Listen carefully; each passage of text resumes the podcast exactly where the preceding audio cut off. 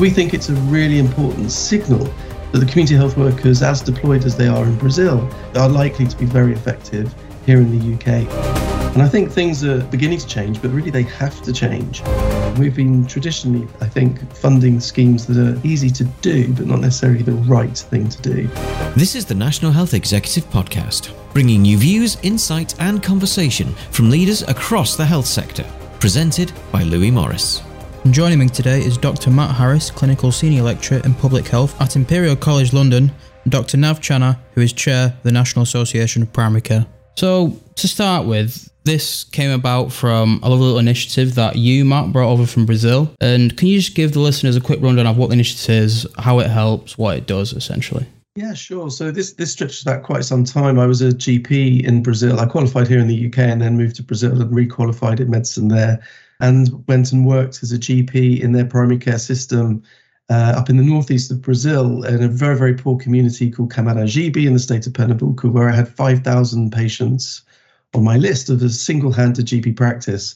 And I was working there with 40 health workers, uh, which isn't a new uh, innovation in any way. Community health work has been around for decades, not just in Brazil, of course, but in China and Ethiopia and India and Nigeria and Pakistan. Many countries have community health workers, and we even have community health workers here. But what was interesting about the way in which they deployed their community health workers um, was that there was a very efficient and effective system that had scaled nationally. It was actually the biggest uh, publicly um, provided, taxpayer funded, free, free at uh, point of use primary care system in the world now. And they, they have 275,000 community health workers. So, a really, really significant primary care innovation. I'll, I'll, I'll, spend a moment just to talk about what's unique, I think, about the way in which those community health workers are deployed and why that's helpful. The first thing is that the community health workers are recruited from the community. They are residents in the community where they then work. Um, the second thing is that they're paid full time um, and are employed by the municipality, but integrated into the primary care team. So they were very much part of my team as the GP. Um, the, the, the really important feature also is that they cover small areas of around 150 households and they visit every single household in that ge- geography once a month, if not more. Um, and the other really important feature is that they don't just look at one or two particular clinical areas or age groups or, or issue areas. They actually look at the entire household as a whole and the whole community as a whole. So, what you have in Brazil is through the use of community health workers, a really interesting public health model that is proactive uh, by visiting households every month. They can unearth problems that the system isn't aware of. They can detect things that even residents weren't aware of. Um, they cut across both health and social care.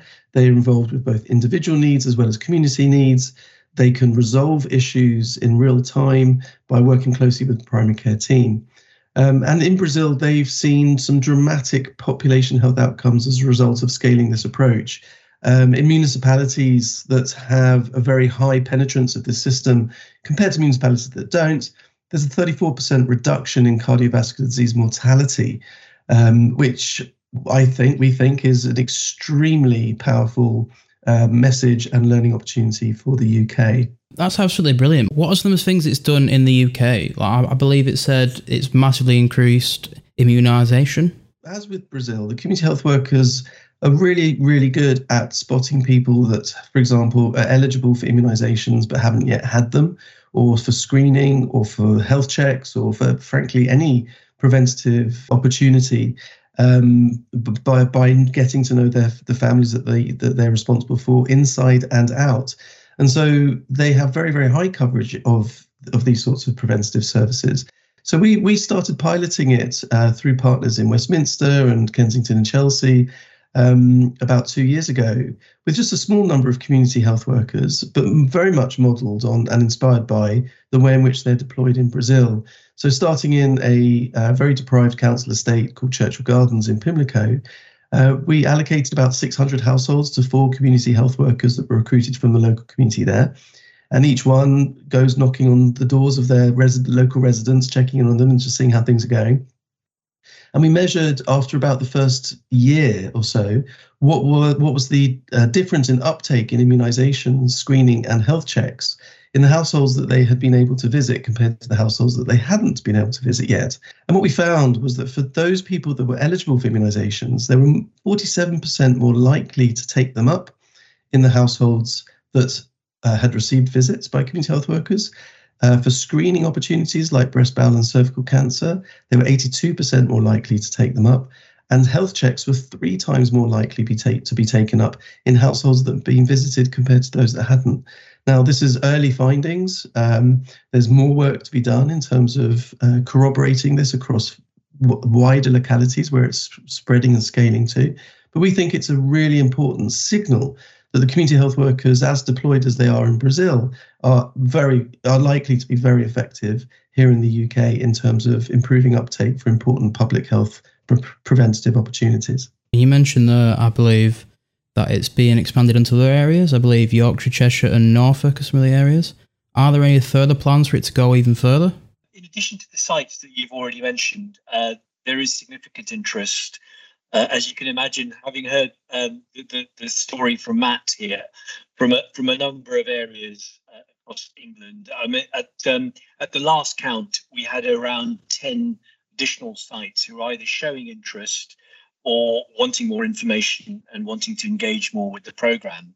Um, I, I, would add that, you know, uh, the National Association of Primary Care have got very, very firmly behind this model because we can see uh, you know some of the impact that Matt has been talking about and um, having a, a, real solution that perhaps addresses many of the challenges that colleagues are facing not only in primary care but across other sectors within the within the NHS, for example. Uh, secondary care sector, mental health, and community services. And it kind of makes sense because we all share the same patients. And if those patients are coming or from uh, particular areas where there is significant unmet need, and community health workers can help in some way um, mitigate that or address that, then I think there'll be a significant impact. I'm hoping from uh, from the evaluation work that Matt and colleagues have been doing to show reductions in demand, not only in primary care but secondary care. Yeah. Now, I believe you were involved from the outset of this program. I know, Matt, you took it back from Brazil or, or here from Brazil.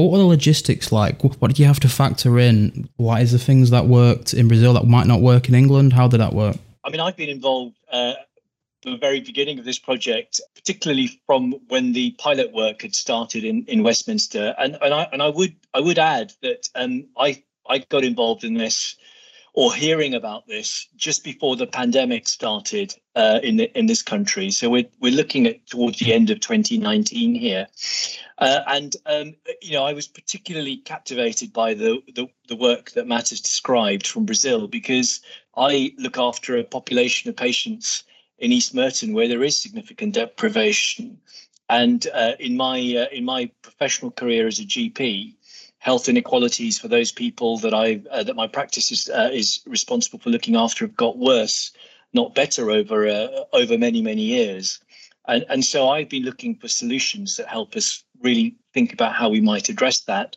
and it was sort of serendipitous that I had the conversation with Matt about the work that uh, that's been happening in Brazil. Um, to answer your question, I mean, it, you know, it, it's not entirely, uh, you know, the the context in which um, health uh, community health workers are being used in Brazil uh, is very different, uh, and and and the way that the systems work uh, and you know the kind of policy landscapes are very different. However, there are significant parallels, particularly around uh, deprived populations. If I if I'm right in understanding that, Matt, that we can start to sort of gauge the impact of something like this for those particular populations in need. The main reason why I wanted to get you two on the podcast today is because when I saw this story, it made me think. You know, whenever I read stuff from the government, um, different publications, it always seems we want other people to look to us to be like the inspiration for healthcare systems. And yet, this is somewhere in Brazil that we're taking massive inspiration, have taken great leaps. Should we be looking more outwardly to other health systems to get inspiration? I would definitely agree with that. Um, and, and I would say actually that in, in large part, the, one of the reasons, notwithstanding many of the te- technical and practical obstacles and barriers to translating an innovation of this complexity actually into the UK, one of the main barriers that we experienced in the early years, and we've been at this now for probably about 17, 18, 19 years talking about the Brazilian model, is that people just weren't used to yet thinking about Brazil as a, as a country that we could be learning from.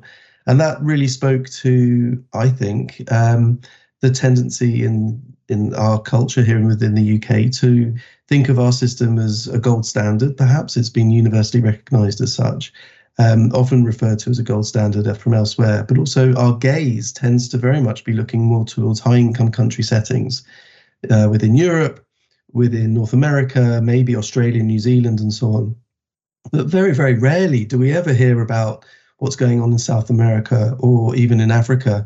And in fact, very more, more likely, we think of any country in Africa as being a recipient of our technological expertise and not the other way around. And I think things are, well, are beginning to change, but really they have to change. We're, we're not going to identify the cost effective, affordable healthcare solutions that we need within the NHS by looking to countries that are actually suffering from the, exactly the same issues around rapidly escalating costs as we are. So we need to look to countries that actually do more with less. Um, and these would be countries in, I think, South America and in Africa to a large extent. We might call them, many people call them frugal healthcare innovations. So in, innovations that tend to be much more affordable, but without scrimping on effectiveness or even safety.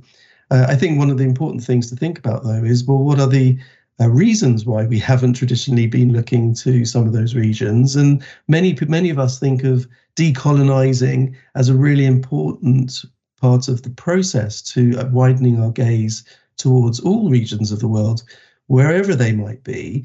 Cost-effective solutions could potentially be relevant from anywhere to anywhere. We shouldn't be focused predominantly on high-income countries, I don't think. Matt, you mentioned that we're often referred to as the gold standard of healthcare. So I want to ask you, Nav, are we actually the gold standard? How do we stack up against other healthcare systems in the world? That's a very difficult question to answer because I think there's a lot of work, uh, you know, particularly around the Commonwealth um, countries, looking at you know which countries have the best uh, best healthcare systems uh, and it, it's always very hard to compare like with like, particularly because you know our, our, our healthcare system is tax funded. Uh, lots of other parts of the world, uh, the, the, funding streams for healthcare come from a, a set of different um, you know financial models. Some of them which may be insurance based or uh, fee for service or out of pocket payments, etc. So it's very very hard to compare. Uh, what I would say, though, is that as Matt has been saying, there is an awful lot of learning that we can take from other parts of the world, and and not just those countries uh, for which there is a, in my view, perhaps a literature bias uh, around, you know, uh, the, the, published literature from um, Europe and North America in particular. And I think we've got to be much, much more uh, aware of the evidence that is emerging from other countries. And I suppose if I was to fast forward five or ten years, um, I suspect the impact of climate change uh, and, and the kind of broader aspects of how we think about our our planet and the, the planetary health issues perhaps would make it more important for us to learn from countries which are already trying to deal with some of those issues uh, and, uh, and and kind of not be sort of afraid of uh, picking up and adopting some of the things that they're learning. I've been doing a little bit of work in India over the last uh, six months or so, and I'm I'm really kind of uh, amazed by some of the, the things that are happening, uh, particularly to tra- tackle pollution, to try and improve um, the impact of communicable diseases, uh, as well as kind of using technology in the most amazing way. So I think there's a kind of sense that we do need to embrace the learning that's coming across, uh, uh, uh, you know, from the whole world, and not just those kind of countries for which there may be some literature bias. And Matt, I mean, I've mentioned India. There. Have you got any more trips planned to South Africa, maybe, to see some more um, different health systems and different health initiatives? I don't actually have any, any uh, trips planned other than a family trip, actually, uh, in the next month back to Brazil, in fact, to visit the community where I used to work. But um, no, not no, no trips planned at the moment. But I think Nav is absolutely spot on um, referring to the Indian example. And I and I would suggest also that there are many other countries, um, Ethiopia and Malawi and um, Nigeria and uh, and Rwanda. Some really really interesting examples, uh, not just in terms of system um, models of care, but also actual healthcare technologies as well that have been innovated that we can be learning from. So um, there's a, there's a I think a, definitely a growing movement to, uh, to to to shift to shift this gaze. There increasingly we're finding repositories of innovations online with a specific focus, actually, of of what we what we call elevating the complicated word epistemological currency of innovations from from those countries because um, by by promoting them and advocating for them um, we're, we're if you if you like doing a, a, bit of a service to those innovations which might otherwise be left a little bit unheard of in our context. So these repositories these websites such as the center for health market innovations um, who puts out a report every now and again on healthcare technologies for low resource settings uh, all really useful resources i think for us to refer to um, as um, cost effective solutions that we might not otherwise hear about. You say that you both want this change. Where does this change need to come from? Do people need to stop or shift their gaze from the government? Does it need to come from individual health systems? How should we go about this if we are to get more from other health systems across the world? Well, let me let me start by uh, uh, try, try, trying to, to trying to kind of uh answer that. Uh, and Matt, please feel free to uh, to kind of join in. So, so there's been some wonderful work by uh, a, a, chap called uh, Professor Chris Bentley, who, who, whose career I followed very strongly, and and Chris has worked in Africa and many parts of the world, uh, as well as being involved in in des, you know describing some interventions around uh, reducing health inequalities in this country as well. Uh, and and what Chris says is that the impact has to happen at, at, at all levels, and I, I know that sounds uh, you know, a fairly easy thing to say. But essentially, as we look at our our, our landscape, the the landscape the NHS is facing at the moment, I think what we need are are policies that happen at a national level, you know, that can really address some of the challenges that our our populations with suffering with the consequences of deprivation, uh, in particular, uh, you know, so so national policy and also policies at the the level of integrated care systems, you know, that sort of population base. I think we've also got to start thinking about uh, how we when we talk about redesign work, redesign work around particular service lines or or particular um, you know um, uh, kind of uh, population groups such as children and young people or older people or uh, or, or, services for, uh, for pregnant mums and so on. We've got to really start thinking about the impact that um, health creation in communities can have in, in, in those particular service lines. And then, of course, there's the the, the, the, potential of really targeting particular neighborhoods, particular households, particular streets at a community level, to, so so that we sort of join up uh, systematically all, all of the all of the kind of interventions at each of those three three uh, three levels. And I think without that, uh, we're going to end up with you know little schemes happening in little pockets, rather than just really joining up, uh, uh, you know, a concerted effort together to tackle some of the challenges uh, for for the people in our communities if this national change does happen, what do you ultimately think this scheme and schemes like it can achieve? If we're talking circling back to the community health worker piece, and if the community health worker piece scales nationally, then I think we're talking about a radical, in fact, paradigmatic shift in terms of the way primary care is delivered um, as a fundamental piece of the public health workforce something that we don't currently actually have. So the community health workers essentially would be the front door, if you like, to primary care, uh, providing entirely personalised in the household um, health and social care support for everybody all the time and just in time. So that proactive, universal approach across all stages of the life course is a systematic, unifying, integrating uh, joined up way of working, which will bring all the existing services that we currently have, which sometimes operate a little bit disjointedly or a little bit difficult to navigate, or leaving some people out when they shouldn't be, or a bit duplicative from time to time. It will support all of those services to work better together because households will be joined up into the system much much more effectively. And that's exactly how they do it in brazil. So i think there's the potential if it's if it's scaled nationally for the community health workers to actually have a really really important impact on population health outcomes across the life course.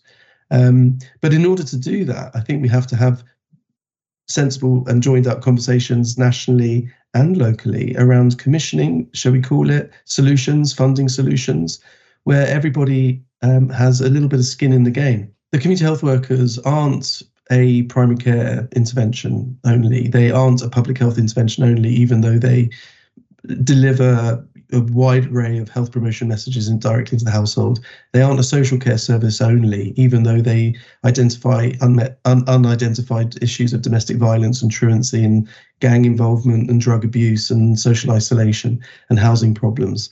They are all of those things, but that makes it a very difficult thing to identify where does the funding come from, who owns it, where's the governance structure that supports it, and who administers it. Um, and at the moment, even though it's scaling, as Nav says, into throughout Westminster and, and Kensington, and Chelsea, into Calderdale in Yorkshire, Bridgewater, near Liverpool, in Cornwall, in the Scilly Isles, all now with initiatives very much mirroring the Brazilian model. Um, we now need to actually have the next level conversation, which is how do we actually sustain this sort of um, transformation in the NHS so that it actually delivers the sorts of population health outcomes that we've seen in Brazil over the last 30 years. It has every potential to do so, but we have to, I think, start to embark on some of those joined up conversations. Is that as well as you know changing attitudes? Is that the main barrier for this to work? Funding, do you think? So there's a few different things I'd say. Um, Nav, if I may just come in first, I'm sure you've got ideas as well. But the um, changing attitudes is important locally. Uh, with respect to the community health workers, right? So to begin with, we uh, before initiating the pilot, which which I should say was it largely due to the extraordinary efforts of Dr. Connie Junghans, who was working in Westminster along with um, the council and Saul Kaufman now through the primary care networks and many, many others. Um, the the fears at the time were that residents would be a bit antipathic, should we say, to having their neighbours knock on their doors and meddling in their business. Uh, that was the fear. But what turns out is that actually residents are really, really wel- welcoming this initiative. It provides cohesion within communities that have been largely fractured. It improves relationships with the council as well as with the GP practices that have been largely strained over the COVID years due to difficulties accessing care. Um, the community health workers really do help to join up the communities in a really significant way. So even though it takes a bit of time for community health workers to actually um, whilst they're knocking on doors and pounding the streets and, and seeing who's at home, and sometimes people aren't at home, it takes time to create that engagement. Once that engagement is secured through building that trusting relationship, it doesn't go away, and there's no there's no discharge from a community health worker, right? If you're still living in the patch that they're looking after, they will come knock on your door for as long as you're living there. Um, you only don't have a community health worker if you move out of the area. So that longitudinality, that relationship building, that longevity, the trust building that comes with that is really, really important. So that's part of the changing hearts and minds piece. But then there's the changing hearts and minds and the culture from a funding point of view. And I think that's going to be really important nut to crack because currently of the funding um, strategy ideologically that we have in the NHS and in social care and local authorities is that the funding follows solutions to problems that we identify. They don't systematically, um, they don't think about it in, in a system sense. Okay, and many of the many of the root causes of all the problems we identify in tertiary care, for example, late presentation of illnesses, etc., etc., the root causes are all the same. It's people not getting the right information at the right time, problems not being identified early on enough, and not being supported to access care when they need it. And that's the same whether you're talking about immunizations, diabetes, hypertension, heart attacks, stroke, dementia, loneliness, whatever it might be, same issues everywhere. So it's about find that changing hearts and minds also requires people to think a little bit more um, horizontally in terms of a funding solution and not vertically. And we've been traditionally been, I think, funding schemes that are easy to do, but not necessarily the right thing to do because they're not actually cross-cutting schemes. Can I just uh, come in on the back of that, um, um, if that's okay? Um, uh, because you know, I think Matt, Matt's made a really important point there about about sort of uh, you know proper funding, a funding footprint and sustainability of, of, of these types of approaches.